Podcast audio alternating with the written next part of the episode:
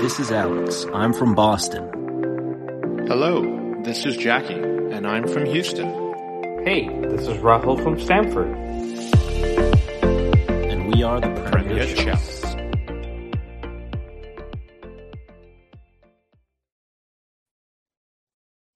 Welcome back to the Premier Chels. Rahul, it's just you and I today, my friend, but we are back to winning ways. At least that's what it looks like on paper. How's it going, my friend?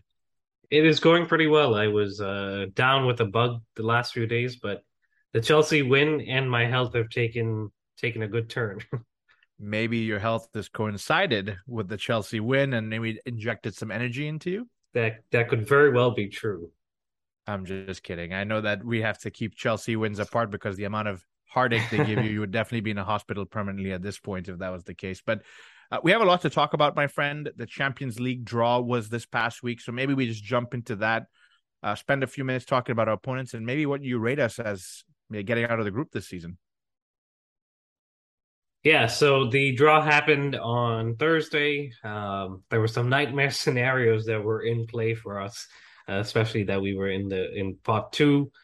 But I think we came out pretty well. No disrespect to the teams that we drew, but AC Milan should be our toughest opponent in this group, RB Salzburg, and then Dinamo Zagreb being the fourth team in this group. And like I said, I think AC Milan will be the toughest. Of course, the trip away to any European side is never easy, but the way things are looking, we should, and I say should in quotations, make it through out as group winners, or at a minimum, just make it out. You know, you said, no disrespect to any of these teams, but we should be winning this. And I chuckled a little bit because Chelsea will find a way to make this difficult. But look, all jokes aside, even the trip out to Dinamo Zagreb, I think sometimes when you go to, again, with full respect, the lesser-known clubs and you go to different parts of Europe, in this case, Croatia, we don't know what we're up against. We don't know what the crowd's like. And some of these Eastern European stadiums, they put in a lot of energy, a lot of excitement into the game. It's going to be definitely a challenge, but I have to agree with you. Milan on paper seems to be the most difficult one. As a Chelsea fan, all things aside, I expect us to win this group. But again, with Chelsea, it's very, very unpredictable. So I know that one interesting thing you want to share with us about Milan is maybe the return of some friends coming back to the bridge, or are they foes this time around? They're definitely friends, at least two, maybe not all three. No, I'm just joking. Giroud, fond memories of him. I think we all appreciated how good he was on the pitch, but also off the pitch. Tomori, one that got away too soon, but he's doing well, and it'll be good to see him. I'm sure he'll want to impress and stress upon Chelsea that it was a mistake to let him leave. And I guess seeing how things have turned out, it maybe was with the center backs that we're having to recruit at this point of the year. And lastly, Bakayoko, one that it's an interesting one, and I think one that could take up an episode by itself, but he came in with a reputation and didn't live up to it, had some decent games, some very bad games, and as we do at Chelsea, we don't give players time and then ship them out on loan, and he's currently been out on loan since then. Yeah, it's going to be interesting to have him come back. Can he play against us given that he's still on loan? I'm not sure what the rules say with Champions League involved. I think in the Champions League they can, but again, it might come down to Chelsea saying yes or no. And in most cases, Chelsea do say no. But again, I think in the Champions League they can. Yeah, all things aside, I think it'll be good to see some of the boys come back to the bridge and we go visit them as well. Absolutely exciting to see Giroud. I think he did a lot for us, as well as Tomori, and so that's going to be exciting. If fans can get tickets, from what I hear, Mateo Kovacic's family is buying up all the tickets, so we may not be able to see fans in the stadium. All the away tickets Kovacic's family is picking up. But no, we could definitely buy tickets, and the Chelsea in America group, if you're part of them, have signed up with them, did send out an email about buying the away tickets for these games. So definitely jump on that. And lastly, it starts next week, which is a quick turnaround, the World Cup year. So the Champions League campaign starts a little bit earlier, just like the Premier League did. And we don't face AC Milan till the third game. So I think we could go into that game. We should. I shouldn't say could. We should go into that game with 6 points. But again, we'll see what happens. We definitely will see. And along with draws for the Champions League this week, the Carabao Cup draw comes out as well. Who did we draw this time, my friend? Manchester City away. Oh, that's going to be a tough fixture. What do you make of that draw, Rahul, in your opinion? Look, I mean, in the early rounds, you kind of want to get, again, no disrespect, but lesser teams, teams that you can rotate against, play some of the guys that don't feature as regularly.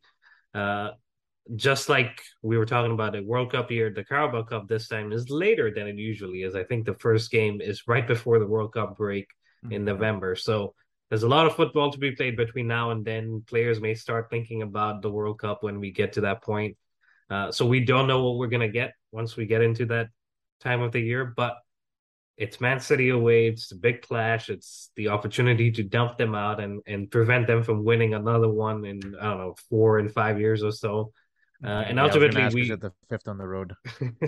Ultimately, we lost it in the final last year, so I think we would want to go back and win it this time. But again, it's not going to be the trophy that we set out to win. But having playing Man City, I'm sure we'll give it our all. Yeah, and for me, I think it's a slightly different opinion in the fact that at some point you're going to have to play a big team, and so if Chelsea can knock out Manchester City early, why not? But look. There's a lot of football to be played, like you said. November 8th is when that game comes down, right before the World Cup goes through.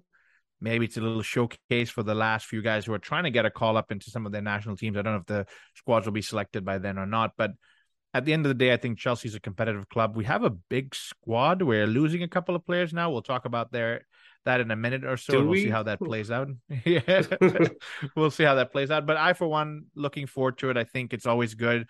It reminds me of maybe our first game together as Chelsea fans many, many years ago when we played Manchester United in the back then it was called the Carabao Cup. It was decently early. I think it was Carling Cup. That's right. We called it the Carling Cup back then. So maybe shades of that. Maybe we get to watch it together. I don't know what's going on in November, but we'll see how things play out there.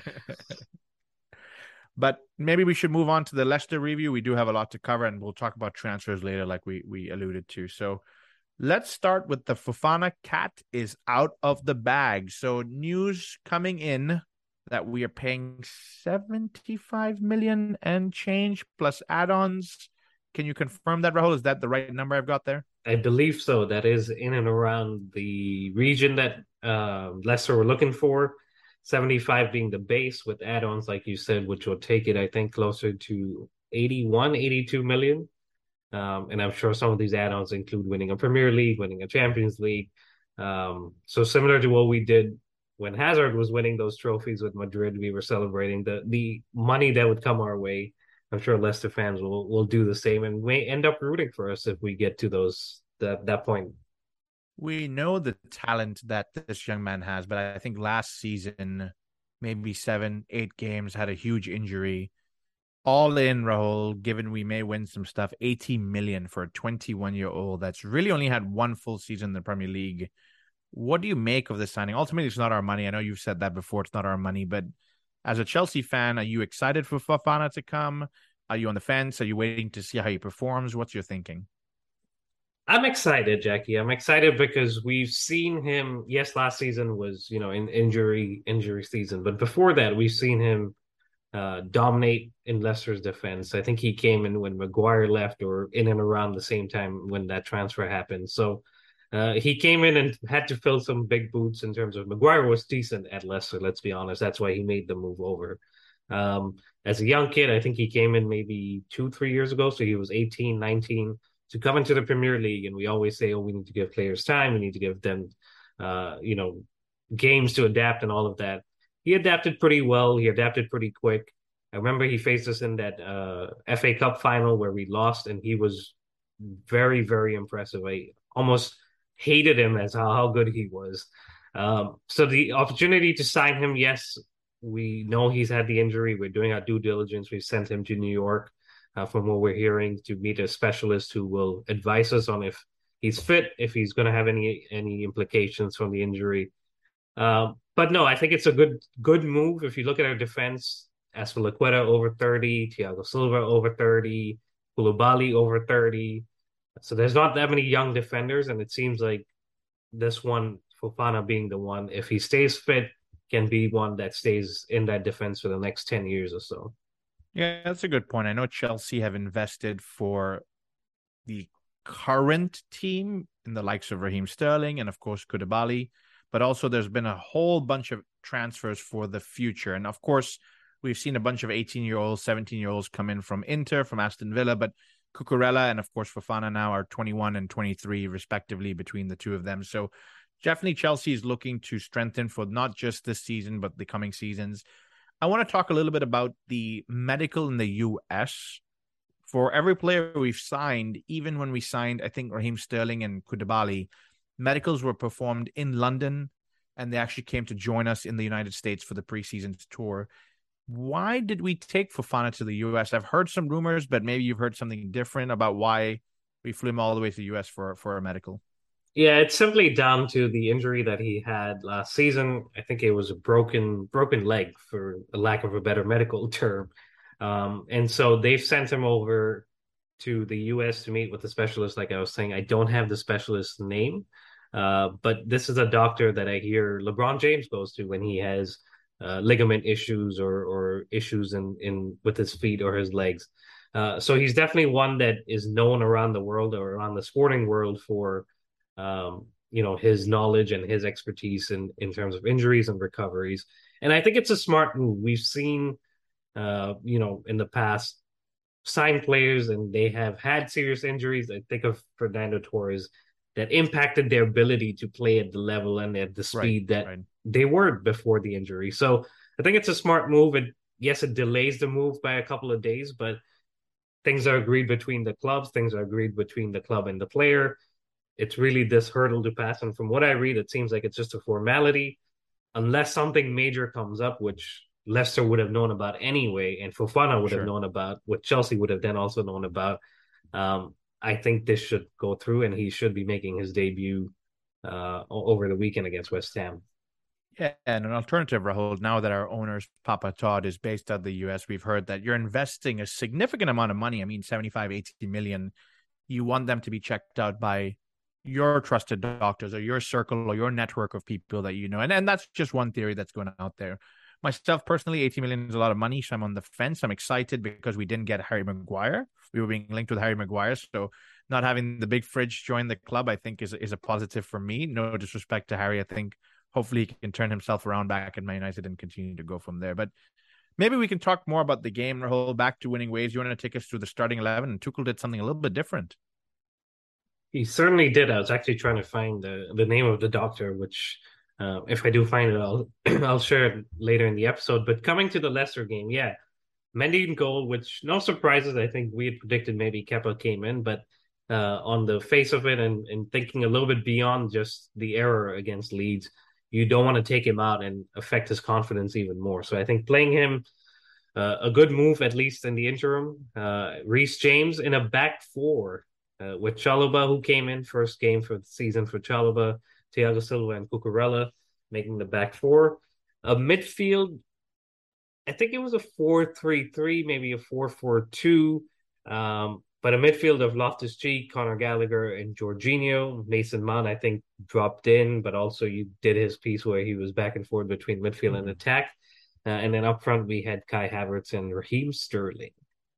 What do you make of us playing a four with, from what I perceive, more centrally attacking midfielders, kind of playing wingers? I know he does it a lot with the three, but we have out-and-out wingers on the bench, Rahul, with Christian Pulisic and Raheem Sterling. Maybe can fit that role and you can kind of figure out another formation.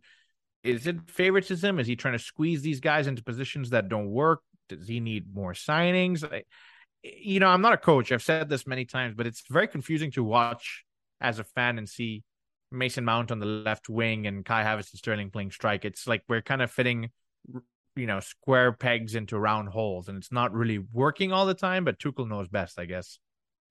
Yeah, I mean, I think it's on paper, it's 4-4-2, right? But it's not, because when we're attacking, yes, we're with the four. When we're defending, it suddenly turns into a hybrid, and we're pushing maybe Reece James in and Loftus-Cheek drops back as a wing back. So I think that's the intention of having these guys in certain positions is when we're defending, we want to defend in the shape that we know, which is with the back three, with the wing backs. And so people tuck in, people drop back, fill in positions. But yeah, I think you're right. It's a little concerning if you're Hakim Ziyech, and yes, I know he's linked to be going out, but if you're Christian Pulisic, who now is going to be staying, and you can't get into your preferred position over the likes of, let's say, Mason Mount, because Mason Mount hasn't been good for the last few games. And I love the guy. It was great meeting with him, but if you're not performing, and again, okay, fine, maybe the performance in our eyes is the goals and the assists. And for Tuchel, it's more about the output for the team. But if you're not performing and doing any of that, then I think the question has to be raised. And I'm not trying to question Tuchel on his birthday. By the way, happy birthday, Tuchel. But the question has to be raised is, there are players in the squad that can do that job naturally. Why not play them? If you want to be hybrid and have people drop back, we've seen Pulisic basically play right wing back, left wing back, right center back, midfield, and false nine. So he can do the job. I think he just needs to trust beyond the inner core, which seems to be Mason Mount, Kai Havertz, Loftus-Cheek now, Reece James. And I'm not trying to suggest that there's groups within the group, but that's what it seems like, especially when you should be picking people on merit instead of favoritism. Seems like there's a table tennis group that's going on within the Chelsea group here, and Tuchel's got some players he enjoys playing table tennis with. No, look, I kid, but ultimately you said the question, it's the $72 million question, and that's the Kai Havertz question, what to do with Kai Havertz, right? He was signed as a generational talent, an attacking midfielder that could score goals, create assists. And since he signed under Frank Lampard, we really haven't found his preferred position. He's been stuck out on the left wing. He's been played behind a striker. He's been played on the right wing. He's been played as a striker. He's been played as a false nine. And he's had some success, Rahul, notably the huge Champions League goal. But the other one that comes to mind, I think it was in March of this year, where he basically carried the team as a striker. The Newcastle goal sticks out to me, where he won us that game with a single amazing touch. But I do agree with you, Kai Havertz and Mason Mount specifically. It's not that they've been poor. It's just they haven't done much. They're just on the pitch, running around and not really been able to find the flow, not really been able to connect. I guess the easiest way to describe it is they're just not in form right now. And you have to understand, with a World Cup year, Christian Pulisic is probably itching to get out there and show what he can do. And I know he gets 10, 15 minutes there. And while Hakim Ziyech is being linked with a move away, he's here for now. He's not got any minutes or significant minutes to show what he can do. You've got Callum Hudson-Odoi. Again, he may not be around, but itching to show what they can do, and kind of, even if they're leaving or hold, they play for a move. If you're trying to sell them, you get a bigger fee out of them. If you're not trying to sell, you're trying to loan them, you get more clubs that might pay a bigger loan fee. I'm just spitballing here. It just seems difficult squeezing some of these guys. And of course, we single out Kai Havertz and Mason Mount. Love Mason Mount. Have his jersey signed, framed in my house. But you have to be honest when we talk about these players. It's just not working right now, and Tuchel's squeezing them in, and I don't know where to go from here. Yeah, I mean, the Kai Havertz question, right? I've expressed how I feel about Mount right now. That's not how I feel about Mount long term, because we know what he can do. Player of the season, 2 seasons in a row. Maybe a few games, just some time off from continuously playing may do him some good. But coming to Kai Havertz, Jackie, you mentioned 2 games, 2 of the more impactful games that he's had since he's come in, Champions League and that Newcastle game. And you think about it and you see who he was playing with, Timo Werner in the Champions League and Romelu Lukaku, who had come on in that Newcastle game as we were trying to chase a goal. And what was Kai doing in both games when we had a central figure? He was just floating, doing his thing, pulling away defenders. When he scores that goal against Man City, he's not really supposed to be there, but he's been given the freedom, do your thing. You're not my striker. You're my kind of creator, false nine, attacking midfielder. Go do what you want to do. Similarly, in the Newcastle game, he was playing as that main striker. Lukaku comes in, focus turns to him. He's free to float. We're right now, like you're saying, putting him in a position where he's got to do what Timo Werner and Lukaku were doing for others. And he works hard. He works extremely hard. He does a lot of good stuff off the ball. But when you're playing in that 9 position, or he wears 29, but he's really playing as a striker, he's going to be judged on goals and assists. And he said it too in his post-match game is, right now the goals and assists aren't coming, so I'm trying to do everything else I can to help the team. And he's doing it. I for the last 20 minutes of this game, he was one of the hardest workers on the pitch, and he wasn't really involved. He was just closing down spaces, helping teammates out. So I do want to acknowledge that part of it. But I think he is better suited to have someone else as the focal point, and then he just does his thing and is able to go on the wing, come in on the center, in the center side.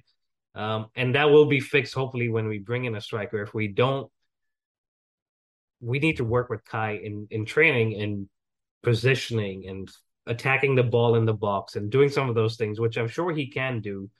He's just better when you just let him float and do his own thing. I think that's a very fair analysis of what you've seen of Kai so far and comparing him back to Timo Werner and Lukaku. And I do acknowledge, I think, as far as hard working goes, closing down, chasing dead balls, pushing around. And I think that's why he's in the team, Rahul. I think Thomas Tuchel sees that. He likes that. He wants that from him. And we're not here to rain on the Kai parade and say he sucks and he's horrible. That's not the point. But I think performances aside, you want that little bit of he can hold up the ball and find a good pass. Right now, it doesn't seem to be connecting with anybody. He can put in a cross. It doesn't seem to be happening. He can play a 1-2 with Sterling or Mason Mount. It doesn't seem to be happening. So while there's hard work, I almost compare it to busy work where stuff's happening, but it's not being productive. And as your focal point, as the guy, again, I don't need him to score. I don't need him to assist, but maybe productively, what is he doing to help? And maybe I'm not seeing it. Again, I repeat, I'm not a coach. Tuchel must be seeing something I'm not, but it doesn't seem cohesive. And the same goes for Mason Mount. I think he's been so instrumental for 2 years that trying to see him be productive, put in a great cross, win a free kick, bring in a 1-2 with Kai Havertz, help him out there because we are playing in a false 9, switch them around. It just isn't coming off. And so for both of them, I think this isn't Chelsea fans saying sell him because the Chelsea fans are very brutal. And if you're Chelsea fans listening and you're just insulting Kai Havertz and Mason Mount all day long, take a relaxing bath or something and chill off for a minute because it's very heavy hate for players that together, the guy who scored the Champions League goal and assisted the Champions League goal. But look, they're not going to ride on their coattails. They can sit on the bench, give a break, let some other guys come in. But I want to move on, Rahul. I want to talk about another guy that has taken a lot of hate online. And that's Conor Gallagher. I personally was extremely excited for Conor Gallagher to come back into this Chelsea team, similar to what we talked about with our centre-backs. Jorginho is getting to 30, 1 year left on his contract. N'Golo Kante is 30, 1 year left on his contract, lots of injuries. Kovacic, I believe, is 28, 29, but lots of injuries coming in as well. Ruben Loftus-Cheek now trying to establish himself in that midfield. Conor Gallagher, while he plays as a more attacking midfielder, has found a way to be in this pivot, or at least Tuchel seems to want him there because he has energy, he has creativity, he can do the job. He makes a couple of poor tackles. The first one was very poor, and the second was poor. It's not, I don't know. I don't want to blame him for it, but unnecessary. 22, unnecessary. Oh, yeah. 22 jumps in on a player, makes a poor tackle, and 23, 24 minutes into the game, he's now off and gets a red card. But the hate he is getting online is, I mean, I don't want to repeat some of the stuff I've heard and seen online. It's just extremely, extremely abusive. And I was excited to see him in a Chelsea shirt. And now it's like, are other fans not seeing what I'm seeing? Because Rahul, when I see him play, the little bit I've seen him in a Chelsea shirt, he has energy, he has aggression, he has desire. And when he got that red card, he was in tears. Yeah, no, you've covered it well, is that he brings a lot to this squad and to any squad. We saw it with Crystal Palace last season. But to ask him to play in a midfield too, which is where he played in this game, he played in the last game with against Leeds, that's not where he's going to do his best work. He can bring the energy, but he needs protection behind him. And we know Jorginho isn't that player to provide that protection. Coming to the red card, I mean, yeah, you're right. The first one was kind of silly. And the second one, I think, was just mistimed, miscalculated. a little unpolished in the sense that if you think about it, here's a guy who signed for Chelsea at 8 years old. He made his full debut in the Premier League, a starting debut a week ago against Leeds, and we lost that game horribly. And he was one of the reasons, in terms of at least in the first half, where we just didn't get going. Then you come to the second game at the Bridge. Now you're playing at home. You've got the expectations of being 8, signing for the club, finally making it through, having that week game against Leeds. You come in and you saw he was doing a lot to impress. He was trying to impress. He was trying to win the crowd over. He was trying to win his teammates over. He was trying to win Tuchel over. Not that he had to do any of that, because we're all behind him. We all support him. Tuchel's playing him because he trusts him. But in those moments, sometimes the aggression, the energy, the attempt to get the ball first gets the better of you. And he knew right away he made a mistake. I think his teammates knew right away that he had made a mistake. And he said it. He came out and he owned up to it, and he said, I've made a mistake. So I don't blame him. Yes, I was frustrated in the moment. But then I look at the corner that Cucurella plays, and I'm like, what are you doing, man? Like, you put on corner duty. Put him in a bad spot. Yeah. And I'm not trying to shift the blame on Cucurella for his red card, because Connor does what he does, and that's his responsibility. But it comes from an action that could have been easily avoided if Cucurella clears the first man on the near post. Look, I think you make a fabulous point. I'm looking back to 2 years ago, right, Rahul? We had Mason Mount, Reece James, Tammy Abraham, Tomori, a whole bunch of guys that had been with Chelsea since the age of 6, 7, 8, 9 burst onto the scene. And it was incredible that 4 of them, and I'm sure there's a couple more missing, but 4 or 5 of them burst onto the scene and did so well for themselves. I mean, Tammy Abraham moved on to Roma, and we just talked about Tomori a few minutes ago going to AC Milan. You've got the same guy in Gallagher that has now come back to Chelsea and seems to at least want to try extremely hard to impress. And I almost wonder, that season when those 4 broke onto the scene, we had zero expectations. We had, as fans, as the ownership, we said, if we don't get relegated, and of course, Chelsea was not going to get relegated this season, but we lost Eden Hazard. We have no big signings. Nobody wants to touch us as far as managers go. Frank comes in with very little history. Do what you can. Let's see what happens, and we'll figure out next season. You almost feel like those guys had zero pressure. Conor Gallagher comes into a team that's won the Champions League. These 4 have been well established. They go on to win the Super Cup, the World Club Cup. Thomas Tuchel now gets his players he gets to pick and bring in. So you almost feel, again, I don't know what's going through Conor's head. I don't know what Tuchel's thinking. But you almost feel like the bar is now raised. You're no longer that group of guys that broke through. You had a good season at Crystal Palace. We're all looking at you and expecting more. And so while he doesn't need to put that pressure on himself, Conor Gallagher can come in, pass the ball 6 or 7 times, and I would be clapping and say, yeah, he did fine, because that's all we're expecting of him. But maybe in his heart, in his mind, he wants to show off. Show off's not the right word. That's horrible. He wants to put on a great performance and win over Tuchel that he can play in, week out. But I think maybe he just needs to go back to basics and not try to overdo it, for lack of a better word. Yeah, and he could have pulled out of that. I think he just misread it. Sometimes that happens, right? We misread things at work, and we're not getting red carded for it. Mm-hmm. But there are consequences to your action, and that's the consequence there. He sits out the next game, but I'm sure he'll come back matured. This is all part of the experience. It's all part of the pain of playing in a Premier League top side. But I'm sure he'll come back and adapt, and he's going to be a better player than he is right now, and it hopefully is in a Chelsea shirt. I know there's rumors about other clubs circling, and Chelsea may look into that, but I would like him to stay because, as you mentioned, we have a midfield that's older. We have a midfield that can't stay fit with 2 of the 3 guys, which means if you are going to play Conor Gallagher in that 2, let him learn, let him adapt, and he could end up being the piece that is missing with the midfield. Yeah, I think that's really what we all want here. And so if you're a Chelsea fan, you're frustrated. We get it. We hear you. We acknowledge it. We're also frustrated, but maybe cut the abuse a little bit. It's not helping anybody. And if it gets up to Gallagher, you're just doing things to shake his confidence, which we don't want. And Rahul, Tuchel did a wonderful thing saying, look, acknowledged He did what he did. He takes ownership. He takes responsibility. You learn from it. Things happen. You move on. And that was the end of it.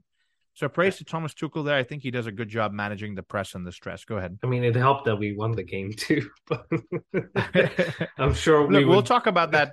Yeah, we'll talk about that towards the end because maybe let's go ahead and talk about it now. We'll break down a couple of the score lines. No, I was just saying I'm sure it would be a different sentiment from Tuchel if we had lost the game because the mistake that Connor makes is pretty early in the game. So it helps that we won and it helps Connor in the sense that you don't really focus on that too much.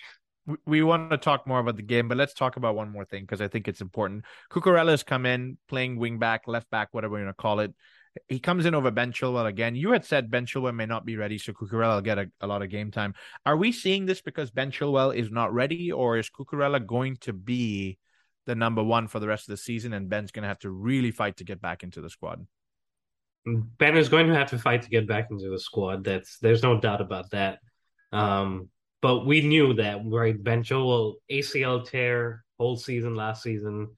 He came back towards the end, but it wasn't enough. It was the end of the season. Yes, he's done preseason with us, but I'm sure they're easing him back, even in training. And I think that's the right thing to do. I went through it myself.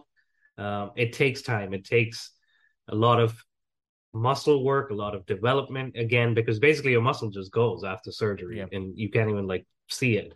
So give him time, let him come back, and he'll win this place back. He did it last season when he initially lost out to Alonso. He'll do it again, and that will mean Cucurella has to continue performing the way he is because we now have two very capable left backs, left wing backs that can do a job and can provide assists. And I think Ben Chilwell knows that. I think Cucurella knows that. But then Cucurella can slide on the other side, and they can play together on the left. Look, that's completely fair. I think that's something where we had a chance to speak to Ben Chilwell for a quick second, and he said he's feeling fit, he's feeling ready, but we always feel fit and ready and excited to play a game, so let the coaching staff do what they need to do and protect Chilwell. He can be around for us for another decade and really, really do something for Chelsea Football Club, so I have to agree with you there. Let's talk a little bit about the game now. We've talked a lot about the players, some of the changes, the red card. We were down to 10 men, Rahul, for the best part of 70 minutes, and we'll pick up from where we left off. Gallagher gets the red card. You're frustrated. I'm scared. I'm like, well, here goes the win that we're all looking for in Leicester, and it's not going to be an easy time here. But second half comes around, and Raheem Sterling finds a way to crack open that Leicester defense in the 47th minute. What can you tell us about this goal? Yeah, just before that, Azpilicueta comes on, we were saying, from Mount, which was an interesting sub, and I'm sure we'll talk about that in a second. But yeah, coming to Raheem Sterling's goal, it was exactly what we needed. It was something that needed to be done in terms of getting us up again after the deflation of the red card. And up until the red card, I think we were the dominant side. We were the better side. We were doing better in the back four. So switching back to the three at the beginning of the second half, I was a little concerned. But I think that, again, was the right call. And Cucurella drives down the left. We were just talking about him. Plays it into Raheem, and what I like about Raheem is he didn't try to do anything fancy or try to dribble 3-4 players. He said, you know what, I'm going to bring it to my preferred foot. I'm going to take a yard away from the defender and take a shot. We'll see what happens. Well, he takes a shot, it catches a little bit of a deflection and loops over the goalkeeper.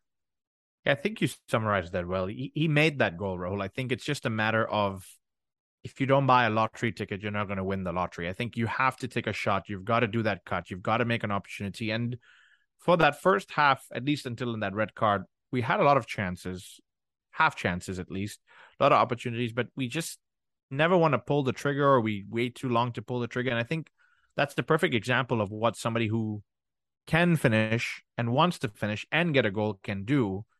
And it puts us right back on the front foot. Like you said, we get a lot of pressure taken off of us. That first goal goes in. I feel a little bit better. And I'm like, look, 1-0. We can defend this. We can try to hold on for the rest of the game. But no, that's good. And he goes on from there. He gets another one about 15, 20 minutes later. But I think that one you got to give a lot of credit to Reece James for. You do. But just, when you're talking about him taking the shot and not a lot of others do, well, he's been in the league for all his life, basically. He's been a Premier League player at Liverpool, at Man City. He sometimes just knows out of instinct, right, of being in the league and having faced some of these defenders before, what needs to be done.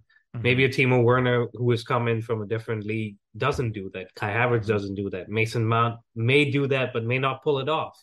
So I think that's what Raheem brings to the squad. And the second one, Reece James, he said he'd put it on a plate. He put it on a plate. The bigger piece for me was someone was at the end of that receiving the plate, because Reece James puts in these balls 7-8 times in a half, and most of the times we don't connect or someone's not made the run or whatever be the case. And this time, Raheem Sterling was right there at the back post, tapping it in, making it 2-0. You were happy with one. I really wanted the second because I knew that we had something in us to give away a goal, and we'll get there in a second. But 2-0, and I think all of a sudden the mood changes. You start feeling better about everything. You start feeling better about Raheem Sterling, who had no goals up until that point coming into his Chelsea career. So definitely a good moment for him and good moment for Chelsea. He gets assisted by 2 wingbacks in this case.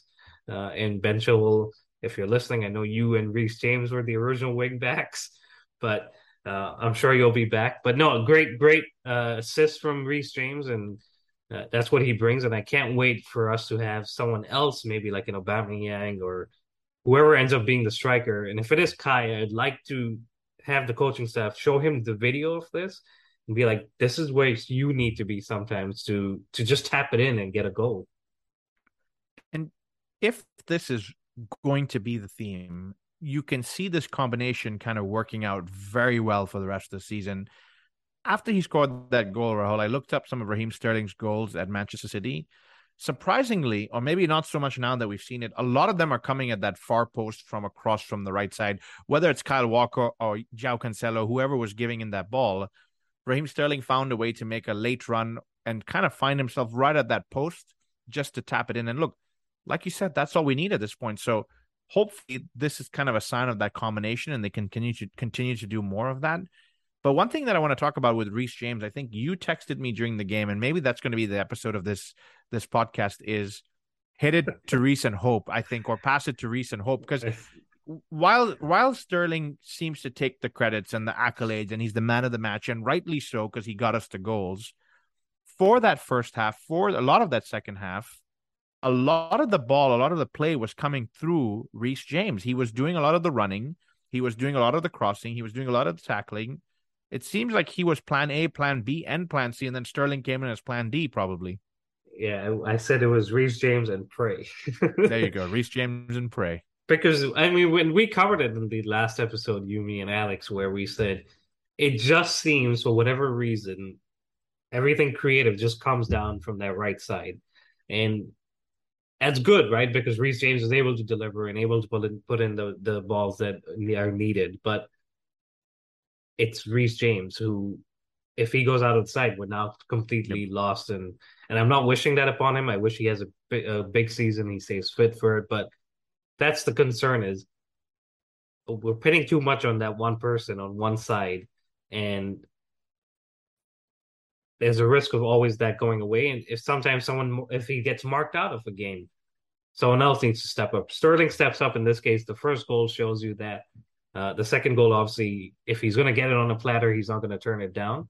But I'd like to see, and I'm sure every Chelsea fan would like to see, a little more from some of the other players in and around Reece James. Yeah, I think that's the only way we can survive this season. And again, I want Reece James to stay fit, but it's the same thing of you can't have so much pressure on one person producing all the assists, trying to get the goals, just like he did at Tottenham. We've got to find a way to spread the love and figure out what's going on. But that's enough about our forwards. Let's talk a little bit about the defenders and cover what they've achieved and what they're doing. Like you said, Azpilicueta comes on at halftime, takes Mount off, maybe more to protect what we're trying to do and go with a back three. He plays along with Thiago Silva. And then, of course, he's got Chalobah, who's come into the fold. There was a lot of rumors, a lot of noise about him potentially trying to leave. But the three of them overall look pretty solid. And before I bring you into comment, Rahul, in between that, Harvey Barnes gets a goal in the 66th minute, a few minutes after that. But really, other than that, I thought the three guys at the back were pretty solid as a defensive unit. Yeah, they definitely were. Azpilicueta 33, Thiago Silva 37. I mean, they're like players that you would say are, you know, ready to move on from the Premier League, and here they are coming in and putting in more than just a shift. They at certain points were saving us with last-ditch tackles and doing things that physically, at least in Thiago Silva's case, you could see were taking a toll on him within the game. But he would get back up and say, no, let's go. He would get the crowd up. He would get the players up. And then you look at Chalobah and you say, what a learning experience you're getting in real time, right? Like, you're looking at guys like Aspi, Thiago, who have done it all, have won it all. And you just get to learn from them and see some of the things that they do. And I'm really happy that he's staying, because not only is he a good defender, and yes, he had a rash moment where I sent you a text about it, but that will go away over time, and it will go away in such a way that he would have learned and gotten feedback from some of these guys. And Fofana now comes into it. Koulibaly is there, who's a great defender. Our defense looks pretty good in terms of experience, in terms of youth. It's a good balance right now. And yes, we conceded a goal. Mendy, I think, should have saved that on the near post, but that's a whole different topic. But I think Aspi and Thiago were massive, and you can see why Tuchel wanted to keep Aspi for this season. I love that you got ahead of the Chalobah comment I was going to make, saying I texted you, but I was just in the rash of the moment. Chalobah is a good defender. No, look, all jokes aside, I think that what Chelsea are doing with the mix of the old and new, I said that earlier on in the season, is that at some point there's going to be the handing off of the torch. Thiago Silva is going to have to hand off. Azpilicueta is going to have to hand off. And so Chalobah, 22, 23, you're bringing Wesley Fofana, 20, 21, 22. I think Reece James is 22, 23. Chilwell is 25, Cuckoo, 24. That backline is a solid backline if they continue to perform the way they're doing. And if you're learning from the likes of Thiago Silva, you're learning from the likes of Koulibaly, who will be there a little bit longer. I think he's 31. This Chelsea defense can be that spine, Rahul, that we've been talking about for a long time, especially with some of the other signings they're making. You want to have a spine of good players for 7, 8, 9 years that can be there and go on to the next era of, hey, guys, now we're ready to compete in the Premier League. And I'm not trying to get out of myself. I know we're another season or two away from that, but it seems like the foundation work is being done again. This is what Abramovich believed in, buying the youth, mixing it with some of the old guys, getting that mix together so we can go on 3, 4, 5, 6 years of good success and kind of play off of that. So I, for one, I'm really excited. I think it's something to look forward to, provided we can keep all of these guys happy and fit. And speaking of fit, another man that comes back into the mix, Mateo Kovacic. How excited were you to see him back on the pitch? I was very excited because he came on for Jorginho. And I hate to make calls and pass judgment about Jorginho, because he does a job in this system. But when Conte is in there, when Kovacic is in there, when Gallagher gets sent off, Jorginho just gets exposed. Yeah. And it's tough, right? He doesn't have the pace. But again, when you see Kovacic coming on, you say there is light at the end of the tunnel. And every time I see him, I just remember him telling you to stretch the jersey in his accent, which was it's just golden. I wish I'd recorded that moment. But he's just such a classy player. He's easy through the lines and just floats and does his thing. I wish he just stays fit like for 4 or 5 months in a row and doesn't pick up knocks and injuries, because he could be a difference between us going comfortably top four versus struggling and being in a race for it. Yeah, and not to hate on Jorginho, but you are right. I think he sometimes struggles with the pace of the Premier League. However, when paired alongside with Kovacic or Kante, who are naturally more energetic, who can cover more ground, it seems to be a decent pairing where they can cover him or help him out a little bit, and then he has a little bit more time to figure out a pass or touch here or do something fun. And he does have a part to play. But Kovacic, my goodness, it seems like he floats on the pitch sometimes. When we got him for 40 million, we had him that loan season and he was good. But for 40 million, I was a bit surprised Chelsea paid that much for him. But now when you see him and what he's evolved into, I was like, 40 million is a steal. We got a really, really quality player for 40 million. And yes, I laugh with you every time when you say, can you stretch it? And he was having a good time trying to stretch that jersey, sign it for me.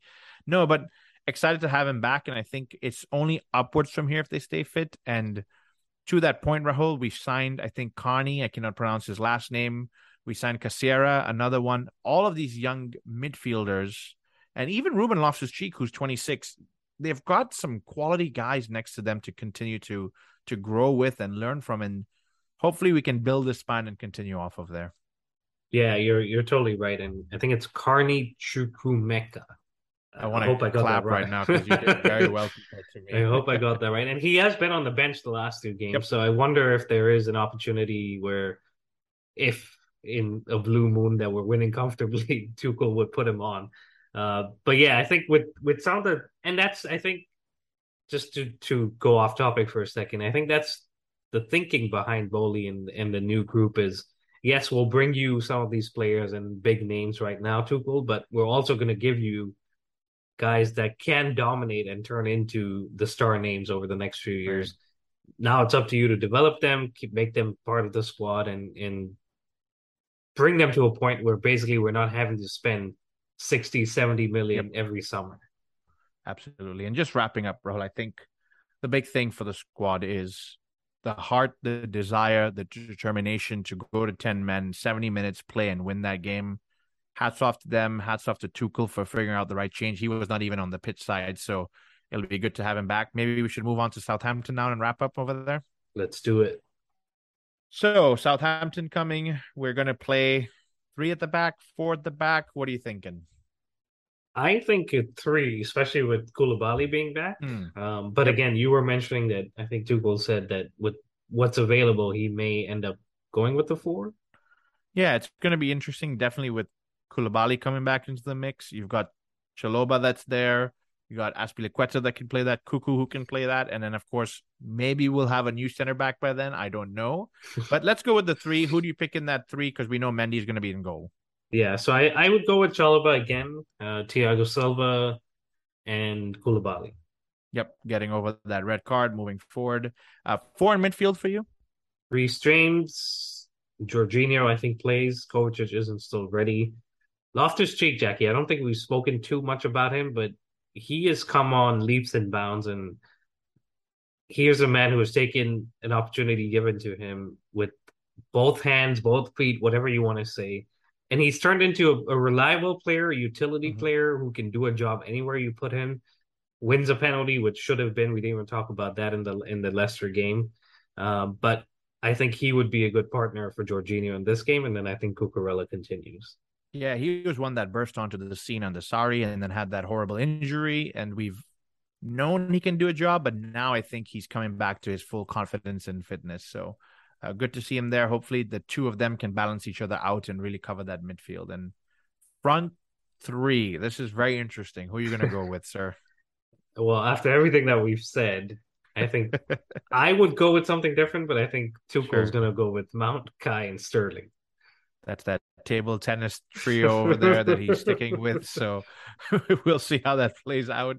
I think I have to agree with you. I hope that he gives maybe Christian Pulisic a few more minutes early on and maybe switches it up. And I'd love to see Armando Broja come on because he played with Southampton last year. So maybe he knows some of their weaknesses. He knows how to get past them. So at least 10, 15 minutes to go through. But ultimately, Tuchel will decide. What are you going for with the scoreline, sir? I am going to go for a 2-1 to Chelsea. We beat them 6-0, 6-1 last season. So I think they'll be hurting. They'll want to at least put in a better performance. So I think they'll make it tough, but we should, if we take our chances, win this game. What I would give for a 6-0 win for Chelsea this early on in the season. I'm going to go with half of that. I'm going to go for a 3-0 win. No disrespect to Southampton, but I'm hoping that Raheem Sterling can continue his good form, and whoever Tuchel picks, we can get a couple assists, but maybe Reece James can chip in with a goal. We've talked so much about him, so hopefully that's what happens. Yeah, hopefully Reece James gets a goal. Hopefully Cucurella gets a goal because I need that for my fantasy team. But yeah, when I see teams score 9, right, I'm like, it's going to take us 11 games to go 9 goals in total. Probably, yeah. And that's a little like concerning and scary, but as long as we win, as long as we keep up with the teams in front of us for now, I think it should only get better. And with the players coming, it'll be 2 days before the end of the transfer window, our game tomorrow. So anybody you want to see, Fofana is coming, Aubameyang, Ronaldo, Gordon. Yeah, ultimately, I think looking at the team as it is, I know that we've got Hakim Ziyech being linked with going back to Ajax. We've got Callum Hudson-Odoi. I think that's pretty much confirmed going to Bayern Leverkusen. Ross Barkley has had his contract terminated, so we've lost him as well. I think at this point, we're really hurting for a striker. We really need an out-and-out striker, what they call the traditional number 9. With everything that's going on at this point, I think Aubameyang would be a good fit. Tuchel knows him well. He has a knack for scoring goals. He knows the Premier League. He knows London. Everything seems to be a good fit if we get him for the right price. And I think it might help us out the most at this point in time. So probably Aubameyang would be the best fit at this time.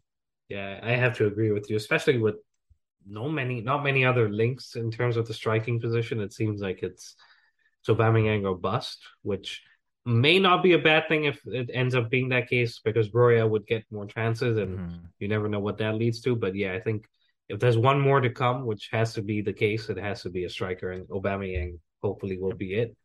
And we'll then see maybe the better version of Kai Havertz. Hopefully that's the case. But that wraps it up, guys. Thank you very much for listening. Please continue to subscribe, like, and follow us at The Premier Chels on Apple, Spotify, Google, Amazon, and Instagram, and on Twitter it's at Premier Chels. And if you're listening on Apple, do us a favor, please leave us a review so that we can reach other fans, we can connect with other fans, and we can grow this TPC community.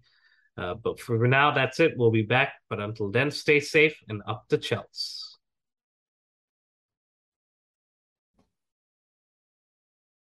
Hey guys, The Premier Chels is sponsored by Kickoff Coffee. They are a top-quality artisanal roasted coffee. In other words, they're Champions League winner and Premier League winner every single time. They deliver fresh bags directly to your home, so you don't have to go to a coffee shop and pick up something. And the best part about them is every bag gives back to soccer charities. 10% of the proceeds go to organizations that use soccer to promote youth social development in the underserved areas. Use our code TPCoffee15 to get 15% off your order.